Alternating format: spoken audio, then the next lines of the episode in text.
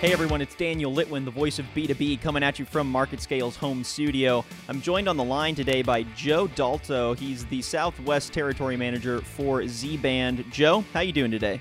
Uh, at Z-Band, we've never video conferenced so much in our lives, and uh, I think it's all helping us to keep our sanity right now. Honestly. Yeah, everyone's going to be so digitally centric moving out of this that uh, no more excuses for people not being able to get their Skype to work. sure. I love it. All right, Joe. So, the main reason we've got you on the line today is we want to break down the use cases and applications for sophisticated video distribution technology, especially during this quarantine and during this pandemic. Like you just mentioned, everyone is needing to uh, communicate digitally. And for folks that have to pass high quality, um, high bit rate and large file size content, video distribution needs are still essential. And even comms and tech, just general connectivity needs are becoming even more essential. That digital infrastructure is needed for uh, quality communication. So, we're going to break down some technology that Z Band offers, how it's applicable during this pandemic, and just breaking down your general thoughts. So, let's start with those general thoughts. Um, how are video distribution needs and general comms needs being stretched during this pandemic? And what industries are you seeing most uh, needing this infrastructure? You know well it's it's kind of funny because we're having a lot of uh, calls here internally with our dealer network and we're finding about uh, finding out about some interesting applications that uh, we've talked about for a while, but that are really coming into light right now. And uh, one of those is uh, localized channel insertion, uh, especially with uh, healthcare and uh, senior living facilities. that was a conversation I was just having a few days ago. we're talking to some folks where in their senior care facility, folks are being confined to their rooms and all they have is television and they're trying to find ways to bring things like live entertainment into their complex. And eh, with these folks if they don't have uh, you know a lot of IT savvy folks uh, one of the things we're able to do is help them utilize their existing video infrastructure which might be something like a coax cable distribution system. And the products that we've uh, been talking to folks about would be our multi-channel encoder modulators which are used for creating uh, your own broadcast channel for television distribution. So, anyone that has a uh, digital TV with a tuner built in and some form of distribution system to it, we have some products that will allow you to take uh, an HDMI cable or component feed. Uh, there's some other options as well, but uh, these HDMI feeds could be from a broadcast camera, they could be from uh, a laptop, and we are able to channelize those feeds and insert them into their existing video distribution uh, structures in, in, in, in throughout these buildings. So I, I want to get into some of those specific technologies. Thank you for uh, breaking some of that down. Um, but I know there are some immediately applicable um, solutions that Z Band is offering that I want to unpack here and really get to the nitty gritty for why they're becoming so useful during this pandemic. Uh, one of the big ones is your distribution ZHC platform, which basically allows for video over Cat6 um, on rack mountable video hubs. It's a very fast solution, advertised as one of your quickest deployments. I know there are some immediately applicable pop up environments that benefit from this kind of platform. Where are you seeing use cases for uh, this distribution ZHC platform during the pandemic? Uh, well, right now, uh, when we you know talk to our dealer network, people are inquiring about a lot of these pop-up hospitals that you're you're mentioning. So these facilities that might not have all of the infrastructure uh, that they need day one to open up a hospital, but if they have uh, the the Category Six cabling uh, with our solution, the uh, ZHC or distribution Z see, we can go in there and virtually plug and play with that infrastructure. Uh, we've seen some of our ZBN deployments set up, you know, in less than a day. Uh, since they are rack mountable, since they are active uh, video hubs, as long as we can get a good video signal into the the main distribution hub, they're plug and play solutions. They go into a uh, standard IT rack or into a rack case so they can be mobile. Uh, and then, you know, with some pre-terminated Cat6 cables, uh, adding TVs, signage endpoints are uh, pretty quick and reliable. Another one of your platforms that's becoming uh, incredibly useful is your Encode LS, your uh, RTMP streaming device that allows people to live stream three CDNs simultaneously. So examples of that would be YouTube Live, Facebook Live, maybe uh, streaming live on your personal website, all simultaneously. I'm guessing this is incredibly useful to support digital engagement for your enterprise clients that are still trying to push their marketing content uh, or just general um, original content. Doesn't even have to be marketing focused. Uh, on multiple platforms. Is that where you're seeing a lot of use out of this kind of platform? And if so, uh, how critical is it becoming for them?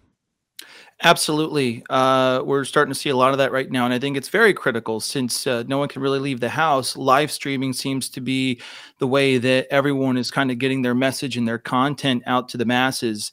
Uh, we're seeing a lot in corporate where um, higher ups are distributing uh, information to the, the employees uh, via streaming and with the encode LS, as you mentioned, we can go direct to Facebook Live, we can go YouTube Live, or there are some third party CDNs like Akamai and Limelight that allow folks to broadcast this type of content onto their own uh, website. So we're seeing uh, the corporate folks. We're also seeing a lot of uh, House of Worship as well. And I, have actually even had a number of my musician friends uh, that can't go out to any of the live clubs anymore and, and play any shows right now. They're actually inquiring about products as well so they can reach their fan base.